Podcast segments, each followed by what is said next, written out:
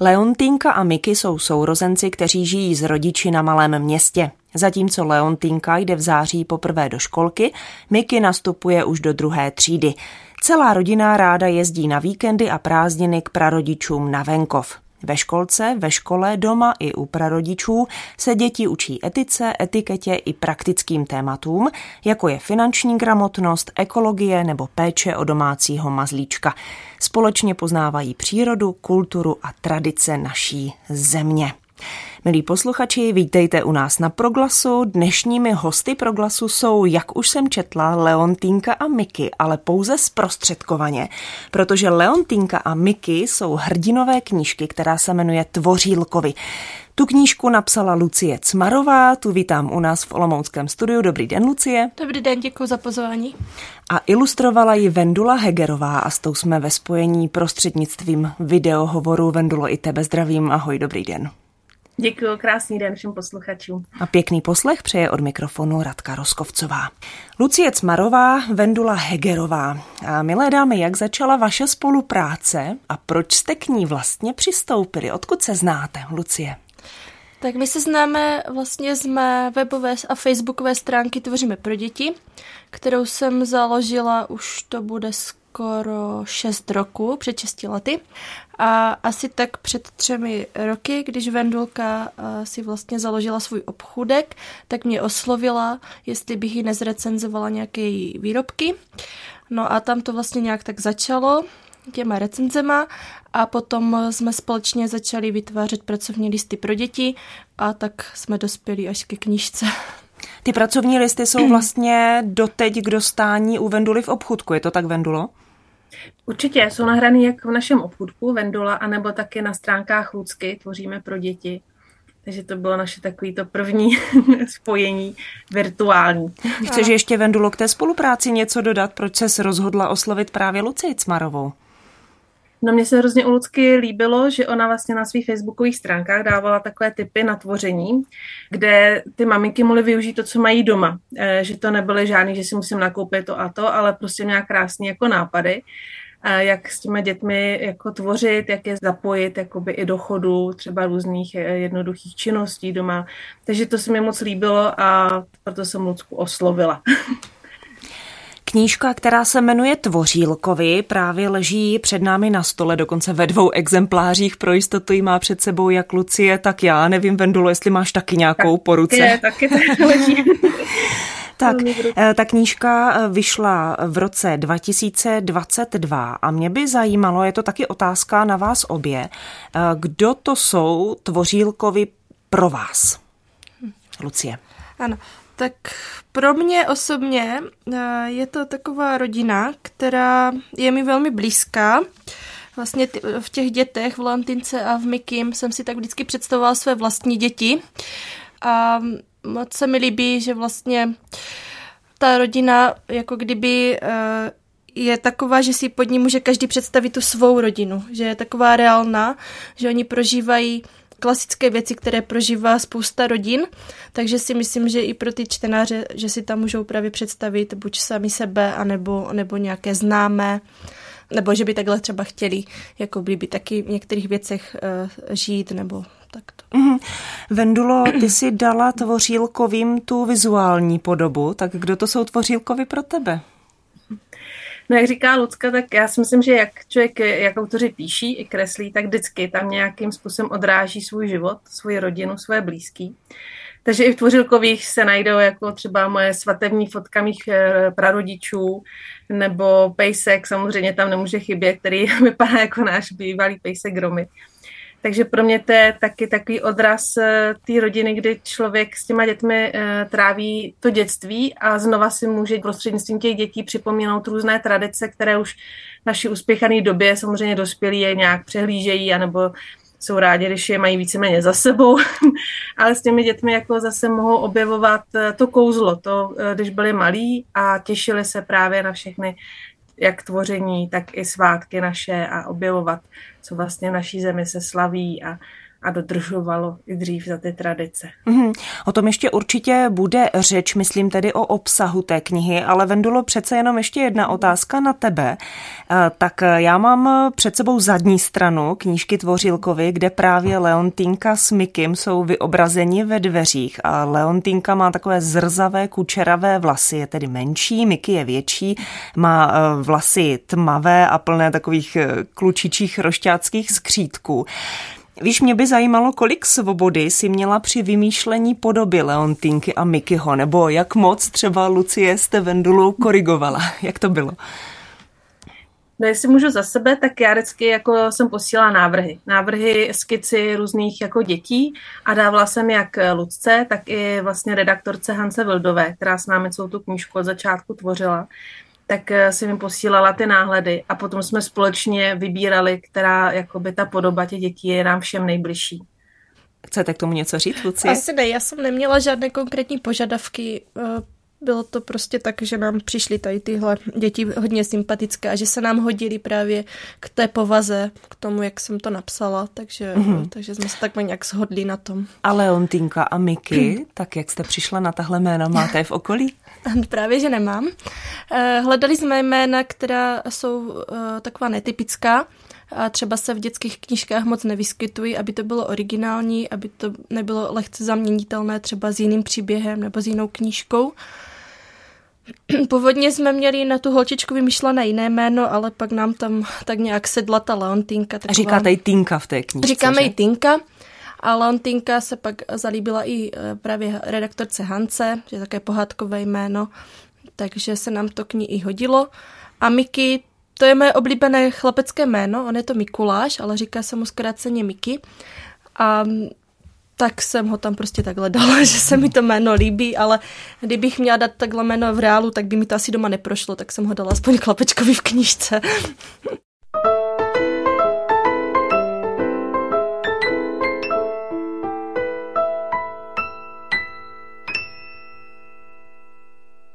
Lucie Cmarová a Vendula Hegerová jsou dnešními hosty pro glasu. Na stole je téma Tvořílkovi a na stole je hlavně kniha Tvořílkovi.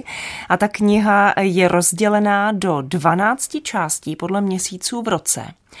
A teď tedy k té pro mě dost zásadní informaci. Ta knížka totiž začíná srpnem, Lucie. Proč?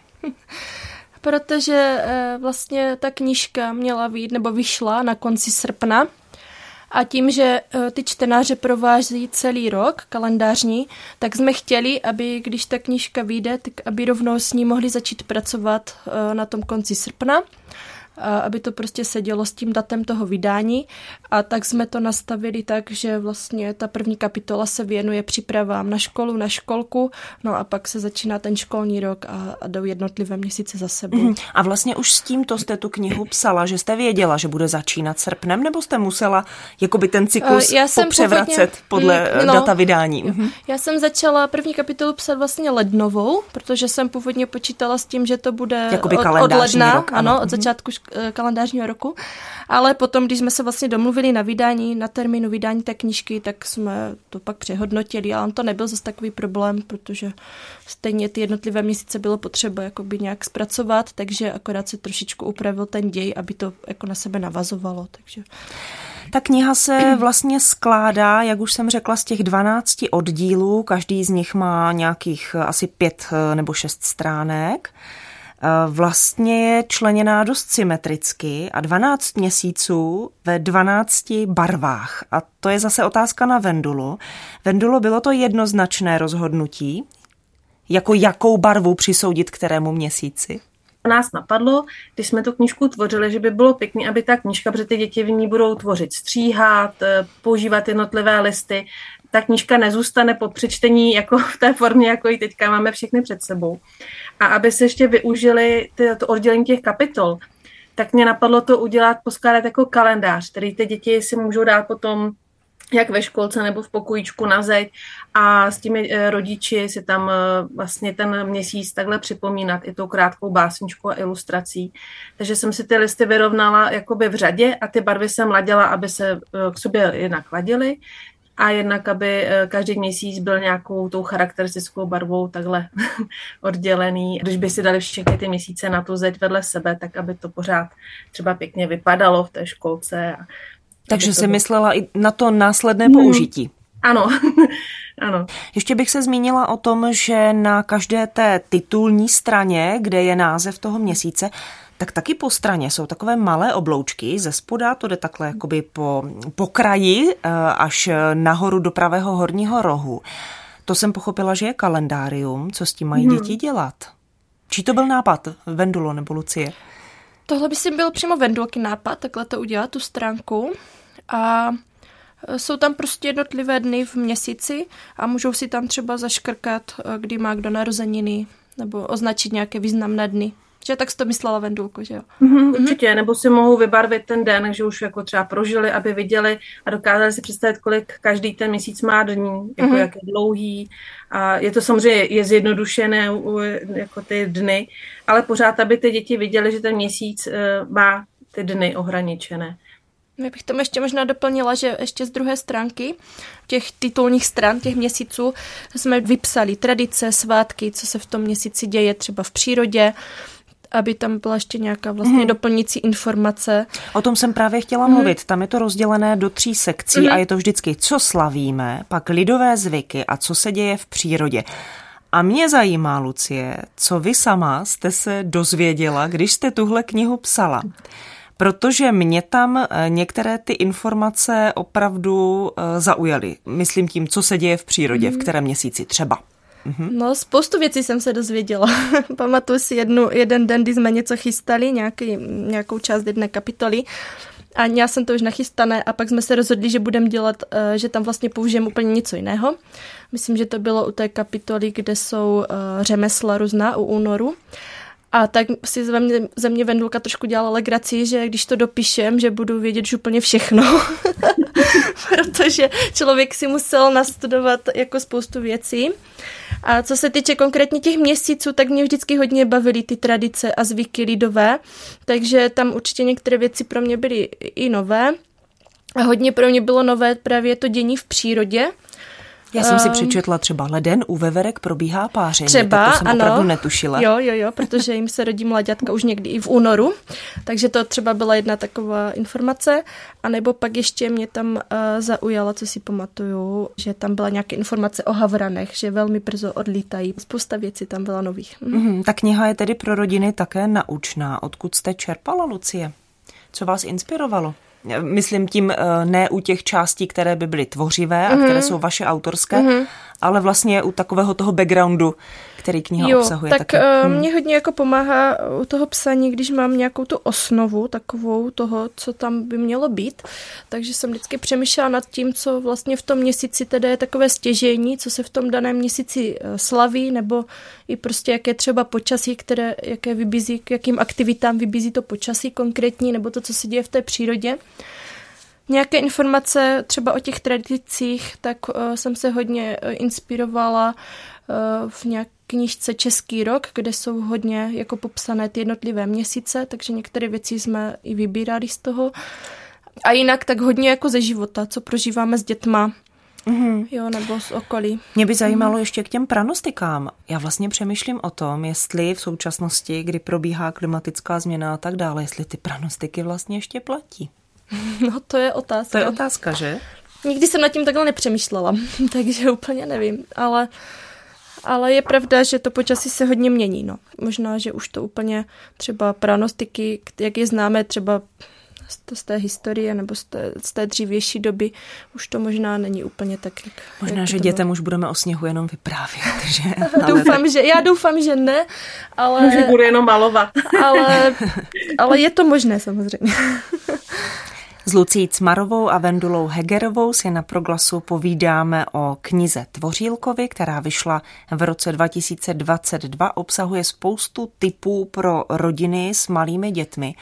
Lucie, s jak malými dětmi? Jaká rodina mm, je váš cílový odběratel? Tak určitě jsou to hlavně předškolní děti nebo děti předškolního věku, nemyslím teď přímo jako zrovna předškoláci 5 až 6 roku, ale školkové děti, tak. Mm, tak eh, počítali jsme tak od těch čtyř let, ale třeba moje tříletá dcera má tvořilkovi hrozně ráda, takže určitě i mladší využijí s pomocí rodičů. A horní hranici bych dala na těch 6, 7, 7 let, tak eh, nejpozději asi ještě v první, možná v druhé třídě ještě využijí děti. Mhm. No, k tomu se chci zeptat ještě takovou věc. Um, Vendulo, pochopila jsem správně, že ty si dělala i sazbu té knihy. Mm, ano. No, um, mě celkem zaujalo, vzhledem k tomu, že jsem si říkala, je to knížka pro děti, že ona vlastně je psaná poměrně dost malým písmem. To znamená, že se předpokládá, že číst bude rodič, je to tak. Mm-hmm.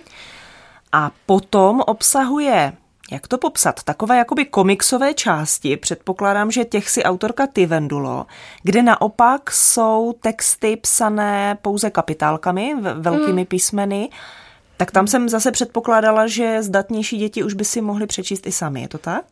Přesně tak, jako my jsme se snažili tu knížku, ta knížka je pro tvoření dětí a s rodiči nebo s učiteli. Jako není to, že si to dítě vezme tu knížku samo. Mm a přečte si a bude samo plnit jako ty úkoly a bude samo tvořit. Vždycky k tomu bude potřebovat právě ale o tom to je ten společný čas s těmi dětmi. Mm. Takže to jsme se snažili tam, aby každý v té knížce měl tu svoji část, že ty děti právě si už dokáží přečíst ty krátké věty, ty krátké komentáře těch dětí, protože většinou právě eh, ty komiksové části jsou u těch dětí velký eh, psaný i verzálkami, které se těm dětem nejspíš i lépe čtou v tom úplně začínajícím školním věku. Mm. Aby právě tu knižku se vzali, rodiči jim přečetli ten příběh, o kterém se můžou potom povídat a ty děti už si pak mohou eh, některé ty části přečíst i sami. I ty zdatnější si mohou přečíst těm úkolům ta zadání, protože ty jsou taky psané verzálkami. Takže v některé části mohou už ty děti číst bez pomoci rodičů.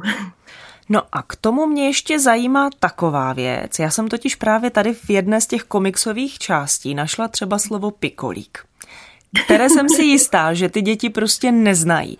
Takže mhm. vlastně je to otázka na vás obě dvě, možná spíš i na Lucii. Mm. Snažila jste se vědomně o nějaký jazyk, kterému děti rozumí, jakoby hlídala jste se, hmm. nebo používala jste třeba i záměrně slova, na která se ty děti musí zeptat rodičů? No, když jsem psala jednotlivé kapitoly, tak jsem je vždycky četla s dětma, abych měla tu zpětnou vazbu. Vy máte jak doma to... testovací mám, skupinu, že? Ano, mám testovací skupinu doma. Takže jsme to hodně četli ještě z počítače, ještě jsme to neměli ani vytištěné. Takže jsem si to hodně ověřovala právě, jestli tomu rozumí. Ale samozřejmě může se tam objevit i nějaké slovo, které třeba není úplně typické pro tu cílovou skupinu, aby tomu porozuměli. Ale jak říkala Vendulka, tím hlavním záměrem té knížky je, aby vlastně na tom pracovali společně ti děti s těma dospělýma. Je to o tom společném čase, takže tam jsou i prostě mm, věci, které je potřeba třeba dovysvětlit. Každá z těch kapitol je uvozena veršíkem, tady budu zase citovat, například projdeme se vzpomínkami na ty, co už nejsou s námi, nebo zaspíváme koledu, sklouzneme se po ledu, tak je to jenom taková jakási veršovánka. Lucie, otázka na vás. Mm, jak moc vás baví vyjadřovat se ve verších? No mě právě vůbec. to Bylo je to, to těžké pro vás? Ne, to to psala Vendulka.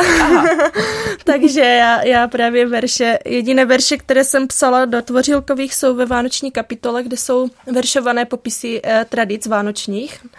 Eh, musím říct, že už to mě stačilo, takže, takže tady tyhle ty eh, krátké básničky na, t- na těch úvodních stránkách kapitol eh, to psala Vendulka. Takže předpokládám, že Vendula potřebovala heslo, které by mohla dát na tu titulní stranu. My jsme měli dopředu danou osnovu, co v těch jednotlivých kapitolách bude, to hlavní téma, kterého se to bude týkat. Takže to Vendulka jakoby dopředu věděla, že prosincová kapitola bude hlavně o Vánocích adventu, nebo že únorová kapitola bude o masopustu, nebo a, a další. Myslím, že Vendulka vycházela tady z těch našich jako poznámek úvodních, co jsme si jakoby mm. dali, eh, čeho se to bude týkat. Takže. Tak ještě obecná otázka, vlastně možná tak jako na zamyšlení pro vás obě. Jestli si myslíte, že má smysl, aby se děti v dnešní době učili básničky? Nebo jaký máte obecně názor na to, když se děti učí něco na spaměť? To je těžká věc, že? Já si myslím, že to má význam v tom smyslu, že prostě ta i ta krátkodobá paměť je potřeba trénovat, uh, že do praktického života je to hodně, hodně jako užitečná věc, takže z tohoto důvodu si myslím, že to význam má. Vendulo? No já určitě souhlasím, protože já teda básničky miluji od dětství a některé si pamatuju doteď. Dávno jsme byli v Národním divadle se dcerou na Kytici a člověk prostě pořád se mu vybavují ty verše, mm. i když je neslyšel už několik let. Takže já si myslím, že je to moc důležité a že napsat dobrou básničku pro děti, to je prostě opravdu umění, aby ten verš měl smysl, rým, aby se dětem líbil, zaujal je. A třeba teďka s moje dcera Sofie, tak chodí do šesté třídy a mají jako úkol eh, na přírodopis naučit se asi tak pěti slokovou básničku o hmm. různých hmm. mikrobech a podobně, aby si mohli zapamatovat ty šílený názvy, který, který právě jako měli problém ty děti se vůbec naučit tak se to učí formou té básničky a mně tohle přijde pořád jakoby důležité ty verše a ty básně dětem prostě zachovávat a číst je s nimi. Otázka Vendolo ještě na tebe jako na ilustrátorku. Eh, já totiž jak listuji knihou, tak vždycky na mě vykoukne ta titulní strana každého měsíce a když ji otočím, tak je tam ta táž strana, ten týž obrázek, jenom je černobílý, to znamená, že slouží jako uh, omalovánka. Mají dnešní děti stále rády omalovánky?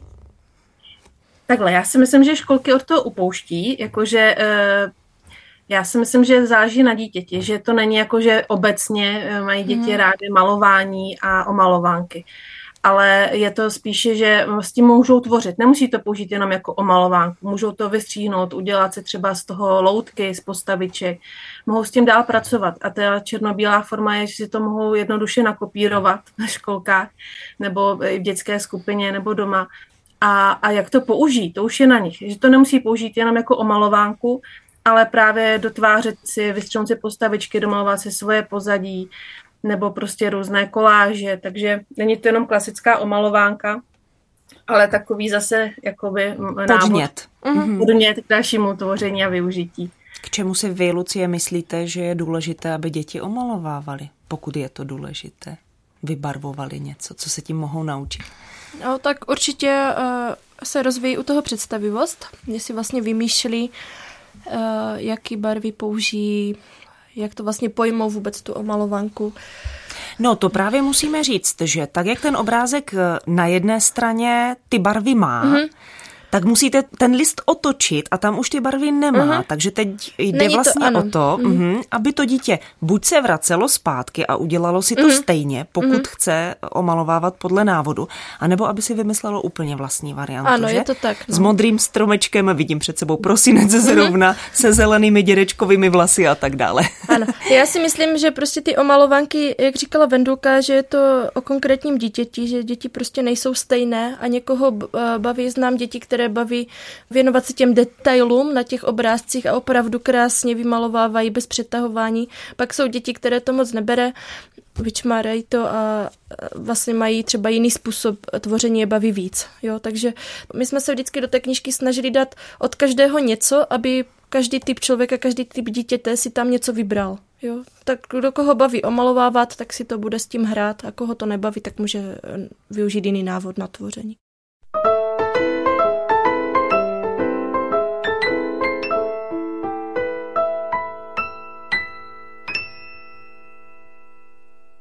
Dnes jsme na proglasu otevřeli téma Tvořílkovi, což je název knihy její myš. Autorkami jsou Lucie Cmarová a Vendula Hegerová. Eh, Lucie, jak velkou práci vám dalo najít klíč k té knize? Hm. Nebo možná můžete eh, popsat tu prvotní situaci, mm-hmm. co mhm. vás motivovalo vlastně k tomu tu knihu napsat. Jo. Když jsem mluvila o tom, že jsme s Vendulkou dělali nějaké pracovní listy pro děti, tak jedni, jedni z těch pracovních listů se věnovali uh, svátku svatého Martina.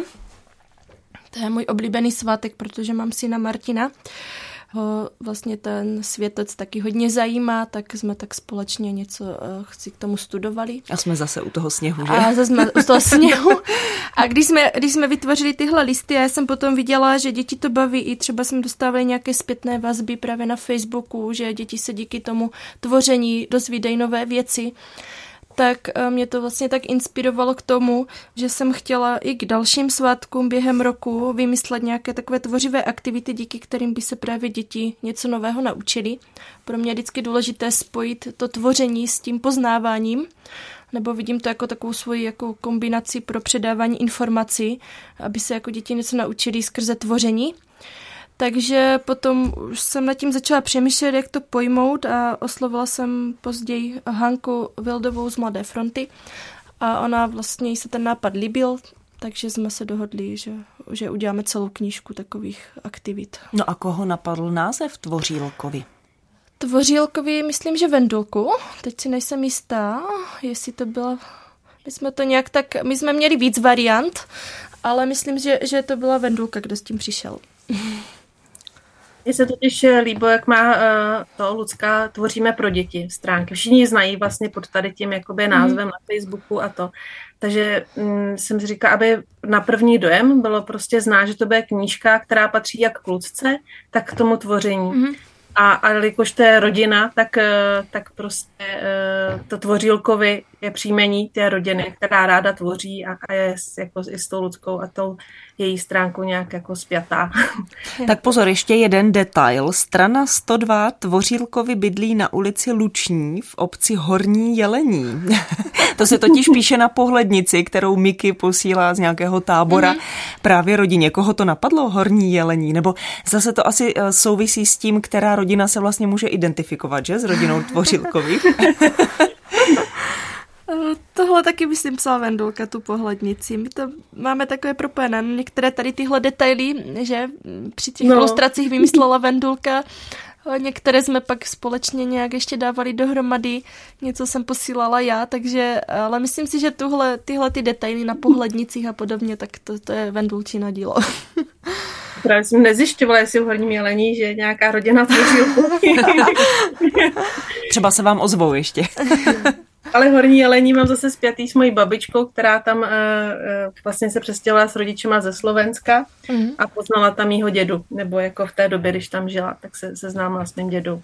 Takže tu obec znám. No a to mě vede k další otázce, um, spíš tedy na Lucii.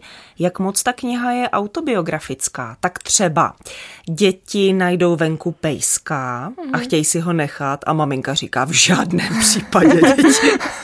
Jste to vy, Lucie. Ne, tohle nejsem já. Uh, tohle, tohle to zrovna není situace z mého života. uh, ale některé, ano, třeba když jedou k těm prarodičům, tak hodně ty scény, co tam jsou s prarodiči, hlavně s babičkou, tak ty vychází z mého dětství.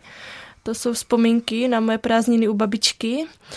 A taky je tam pak ještě výlet někdy v létě, myslím, že v červnu, je tam výlet na Hrad Kost, tak to je třeba taky moje dětství, tam jsem v Českém raji trávila uh, prázdniny u dědečka, takže určitě tyhle věci tam jsou. A když jsem to psala, tak člověk vždycky za tím textem má nějakou představu toho místa, kde se to odehrává a tak. A uvědomila jsem si, že se tam vždycky do těch představ nějak dostávají právě místa, hlavně z mýho dětství, takže určitě jako někde v pozadí to tam je, no. Jak říkala Vendulka, vždycky se do té knihy otiskne nějak ten autor nebo ten ilustrátor nebo ten tvůrce, kdo to dělá. Hmm. A jaké další příběhy prožívají Leontýnka s Mikem v těch ostatních kapitolách? Myslím tím tedy teď ty, které nejsou autobiografické, o co tam jde. Hmm. Tak nám hlavně šlo o to uh, dát tam rozmanitá témata, uh, která vlastně můžou uh, děti prožívat i v reálném životě. Jsou tam situace mm, ze školky, jsou tam situace, kdy třeba z hřiště nebo z dopravního hřiště, třeba ta kapitola, kdy jdou na dopravní hřiště, se týká bezpečnosti, um, na silnicích nebo nějaké dopravní výchovy, je tam k tomu i vlastně vystřihovánka. Pak jsou tam nějaké témata, které se týkají etikety, třeba vidím zrovna máte nalistované stolování v restauraci nebo slaví narozeniny. Eh, je tam jedna kapitola, která se týká návštěvy dětské knihovny, takže zase nějaké vedení ke čtenářství. Eh, já nevím, tam těch témat je celá řada, ale vždycky jsme volili taková, která prostě ty děti opravdu můžou znát ze života, nebo je můžou aplikovat do života. Mm-hmm. A po každé z toho tématu potom vychází nějaké další aktivity. Mm-hmm. A teď vlastně nevím, jak je rozdělit. Jestli je rozdělit na hry a návody, nebo jak byste to vlastně pojala, takovou tu mm, část opravdu k tomu tvoření? Mm-hmm. Tak jedna část jsou právě ty návody, kdy třeba jsou tam opravdu popisy toho, jak něco vyrobit. Recepty. Něco jako recepty, ano. Pak jsou tam hry, třeba v eh, kapitole, která se věnuje Velikonocům, je, jsou tam kartičky s úkoly na nějakou velikonoční pokladovku. V lednové kapitole jsou tam, je tam zase návod na hru, která se jmenuje Cesta za hvězdou, kterou můžou využít um, paní učitelky třeba ve školkách.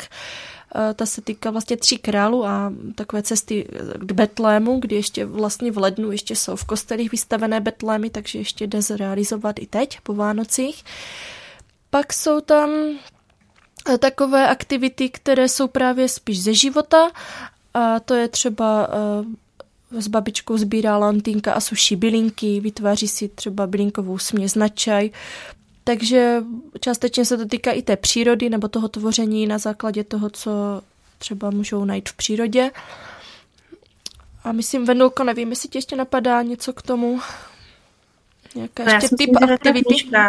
Jakoby je skvělá v tom, že tam, jak jsou aktivity na doma, když to počasí zrovna nepřeje mm-hmm. tomu venku, tak i právě jako když jdou děti ven, takže tam třeba nedou i návod na pletení věnečku z pamplišek, mm-hmm. což je moje dcera od dětství, prostě pořád jsem musela ze všeho plíst jako věnečky. A je to to sice takový jednoduchý, ale zjistila jsem, že to ne každý si pamatuje ještě z dětství. Mm-hmm. Takže to je pořád jako, že zapojí všechny možné smysly, ať, ať už stříhají, lepí, anebo právě venku poznávají zvířátka, zjistí si, kde je záchranná stanice nejblíž. Ano.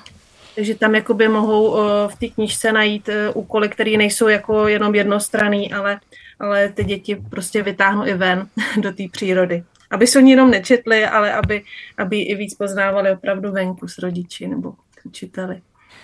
Budu číst z knížky, bude to trochu delší. Leontinka se dívá nedůvěřivě na zelenou nadílku na talíři. Mami, proč vaříš něco, co nemáme rádi, zrovna o prázdninách, diví se Miky, který taky nemá špenát v oblibě, ale nakonec se překoná a sní ho. Dnes je zelený čtvrtek, odpovídá maminka. Křesťané si připomínají poslední večeři Ježíše Krista, kterou slavil před svou smrtí. Součástí té večeře byly také zelené byliny proto se dnešnímu dni tak říká. A taky se podle tradice vaří něco, co má zelenou barvu. Dětem se název Zelený čtvrtek líbí a vymyslí, že na večeři připraví ubrus a prostírání zelené barvy. Děti by se chtěli dozvědět víc. O Vánocích slavíme Ježíškovo narození, proč si ale připomínat, jak někdo zemřel, diví se. Protože Ježíš byl pro spoustu lidí významný, chodil mezi lidmi a vyprávěl jim o lásce a pomoci druhým a také prý konal zázraky. Zítra na Velký pátek si připomeneme, že Ježíš zemřel na kříži. V kostelech nebudou zvonit zvony, vysvětluje maminka. A proč? ptá se Leontýnka. Protože je to smutná událost. Zvuk zvonu je příliš slavnostní a proto se místo zvonů používají řechtačky – Maminka si při vyprávění uvazuje zástěru a hledá něco ve starých receptech. A kdy zase budou zvony zvonit, ptá se Miky. Pozítří večer. To si křesťané připomínají, že Ježíš vstal z mrtvých. Tím dal naději všem ostatním, že smrtí život nekončí. Tak, to byla taková delší ukázka z knížky, ale já jsem považovala za důležité přečíst zrovna tuhle, protože mě zajímá, Lucie, jakým způsobem ta knížka pracuje s křesťanskými motivy. A proč jste je tam vlastně vůbec zařadila? Zařadila jsem je tam vlastně do těch témat, která se týkají křesťanství, to znamená hlavně Vánoce a Velikonoce. Ještě trošičku masopust, protože předchází Velikonocům masopust a postní doba. A Takže, únor má fialovou barvu, a to je opět... to Vendulka, zvolila tematicky. Um, jo, takže, takže tady v těchto svátcích, které jsou založeny vlastně nebo stojí na té křesťanské tradici nebo na těch událostech, tak uh, tam samozřejmě se to nabízelo a nedávalo by smysl to vynechat, protože jsou to prostě svátky, které jsou na tom postavené. No ale ta knížka přece není určena jenom dětem z křesťanských rodin, mm. že jo? Určitě ne, ale i spousta rodin, které nepraktikují víru, určitě jako zohledňují ten význam těch svátků a právě učí děti poznávat, co za těmi svátky je, že Velikonoce nejsou jenom o zdobení vajíček nebo Vánoce nejsou jenom o dárcích, takže mi přišlo důležité vlastně tam zdůraznit ten význam těch jednotlivých svátků a ten jejich původ, proč se to vlastně slaví. To je vlastně vždycky můj takový záměr u všech těch uh, i pracovních listů, odpovědět těm dětem na to, proč. Proč to slavíme, proč ta tradice vznikla, já jsem záměrně vybrala tu ukázku z Velikonoc, protože Vánoce i v těch rodinách, které nejsou, a teď já mám vždycky problém s tím volit slova, ale řekněme explicitně věřící jo, jasně, nebo jo. do kostela chodící, mm-hmm. tak ty Vánoce samozřejmě v těch rodinách probíhají nějakou formou. Ježíšek nosí dárky, nebo my nosíme mm. dárky, protože Ježíšek se narodil v Betlemě. To je jednoduché, mm. že? Ale Velikonoce, a tady byla pro mě naprosto klíčová věta z té knížky, proč si připomínat, jak někdo zemřel. Ano, tak to určitě děti si takové otázky kladou a přijde mi důležité to jako tam vysvětlit. No. Mm-hmm, teď jste to vystihla, děti si takové otázky kladou, narážím na další kapitolu a to je listopadová dušičková kapitola. Ano. Kladou si opravdu děti otázky o životě a smrti už v tom školkovém věku? Myslím mm-hmm. si, že eh, co se týče třeba těch dušiček a té smrti, tam si to kladou v případě, že se s tou smrtí setkají, uh, buď že jim zemře někdo příbuzný, anebo i třeba domácí mazlíček, tak určitě se tyhle otázky jako tam objeví. A taky uh, jsme tam to téma chtěli zahrnout, protože nám to přijde důležité, aby rodiče o tom s dětmi mluvili. Proč třeba slavit dušičky, nebo třeba tu kapitolu využijí v případě, že právě se s tou smrtí setkají někde blízko, aby měli nějakou oporu pro to třeba. Hmm. Vendula Hegerová je ilustrátorkou desítek, možná už i stovek dětských knih, kdy si jsme se spolu bavili o tom, že máš už hodně dlouhou polici těch titulů, které si ilustrovala Vendulo. Um, určitě posluchači znají ty tvoje ilustrace, mají velmi výrazné kontury, jasné barvy, eh, velmi výrazné oči mají všechny ty postavy. Um, já navážu na to, co říkala před chvíli Lucie. Eh, jak se ti Vendulo kreslí staří lidé, to by mě zajímalo. No, já si myslím, že staří lidé se kreslí jako krásně, protože ta tvář má v sobě obtisknutý už ten život. Takže samozřejmě jakoby nakreslit vrázky a, a ten obličej, aby ten člověk opravdu vypadal starý, tak není úplně jako jednoduché, ale, ale já si vždycky vezmu fotku, e, najdu si třeba pana Jeřábka, jsem malovala podle fotografie jednoho starého pamětníka eh, jako vojáka, jestli znáte paměti národa, už asi každý dnes, eh, takže tam jsem si prostě vygooglila eh, pan Jeřábek a objevila se mi fotka starého takhle pána. A podle něho jsem mnoho kreslila tu postavu, že se mi vždy lepší jako kreslí konkrétní člověk, když je takhle starý. Takže v mých knížkách jsou moje babička nakreslená, moje děda, mm. Eh, nebo lidé, který znám, anebo si takhle najdu právě tu fotografii, abych si představila toho člověka. Já rozhodně nechci říct to, že bys neuměla kreslit staré lidi, to určitě ne, ale když se vlastně dívám do té knihy, tak mně připadá, mm. že ti tvoji staří lidé totiž ani, ani staří nejsou. Z nich jde prostě takové nějaké podivuhodné světlo. Mm. Opět mají zase ty výrazné oči, jasně mají šedivé vlasy nebo jsou plešatí a tak, ale eh, že vlastně já tam moc velký jakoby rozdíl v tom věku ani nevidím. No já teda musím říct, že z okolí třeba uh, mojí mámu, teďka vlastně babičku mé dcery, tak já mám někdy pocit, že má víc energie teda než já, jakože ty staří lidé jako uh, nemám zařazené v takové, jakože to jsou ty nemohoucí, mm. už bez života, bez energie.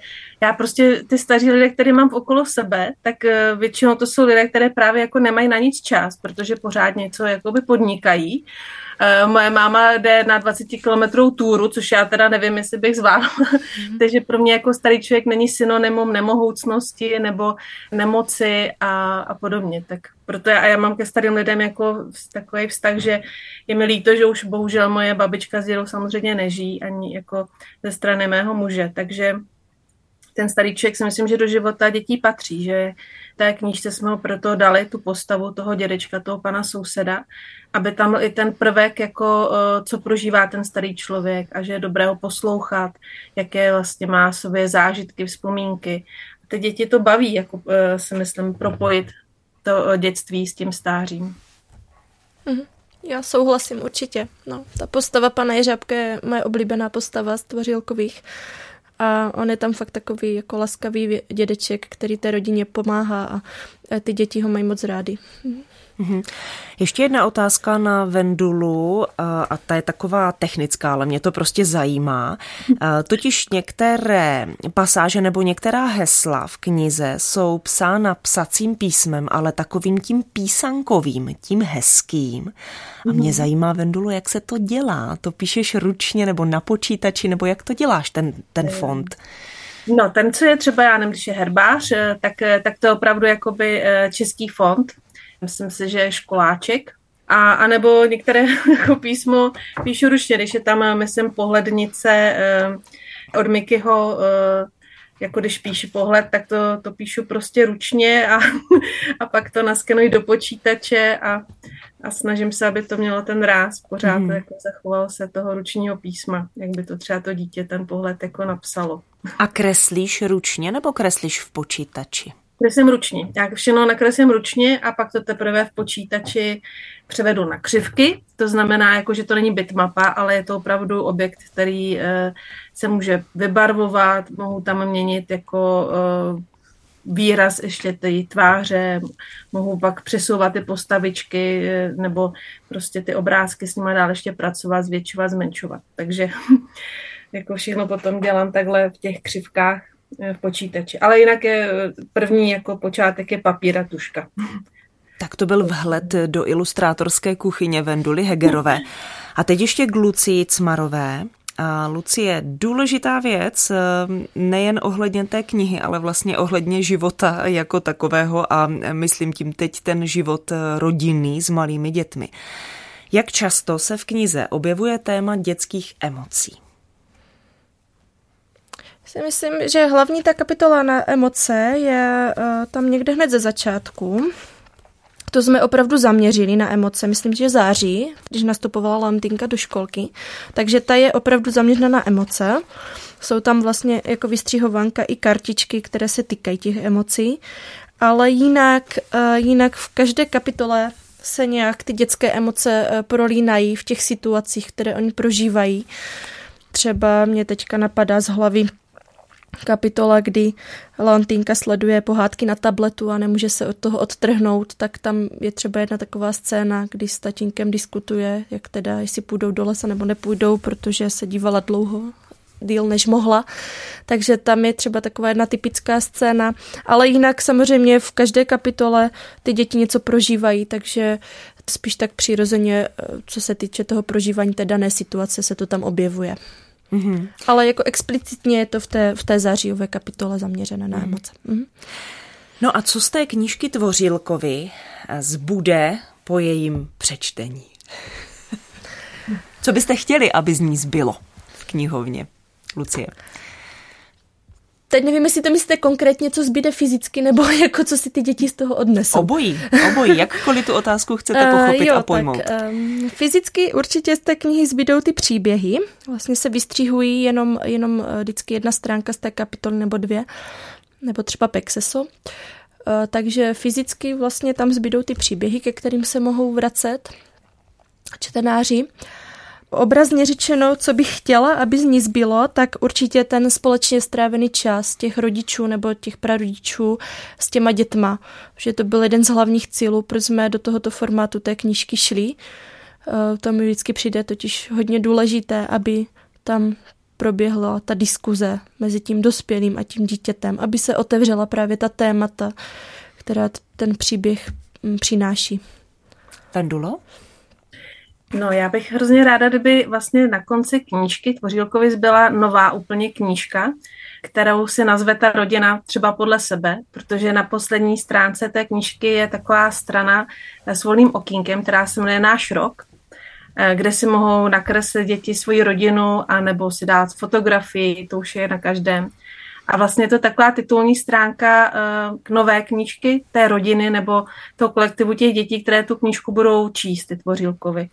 A jednak si tam můžou oddělit zase kapitoly, že použijou ty eh, měsíce, které jsou v tvořilkových a do každého měsíce si mohou vkládat třeba já nevím, lístky do divadla nebo vstupenky na hrad, zámky, psát si poznámky nebo jako herbář to použít, nalepit kytičku, co našli. Takže bylo by moc pěkné, kdyby na konci byla úplně nová knížka. A to je všechno. Děkuji, že jste byli eh, hosty Rádia Proglas. Představovali jsme vám knihu Tvořílkovi eh, s autorkami Lucí Cmarovou, která tu knihu napsala, a Vendulou Hegerovou, která ji ilustrovala. A v tomto smyslu zveme také na webové stránky proglas.cz, kde je jednak proklik do audioarchivu, tam si můžete náš rozhovor vyslechnout ještě jednou, a také tam pár ilustračních fotografií přímo z té knihy, abychom vás ještě více namlsali. Tak děkuju, přeju eh, do vašich životů spoustu tvůrčí inspirace, aby eh, přišla zase nějaká další kniha, která eh, obohatí rodinný život. Děkuju. Tak, taky děkuju za pozvání. Já moc krát děkuji za pozvání a všem přeji krásný tvořivý rok. A Radka Roskovcová se pro tuto chvíli loučí od mikrofonu pro glasu a přeju vám, abyste zůstávali stále dobře naladěni. Naslyšenou.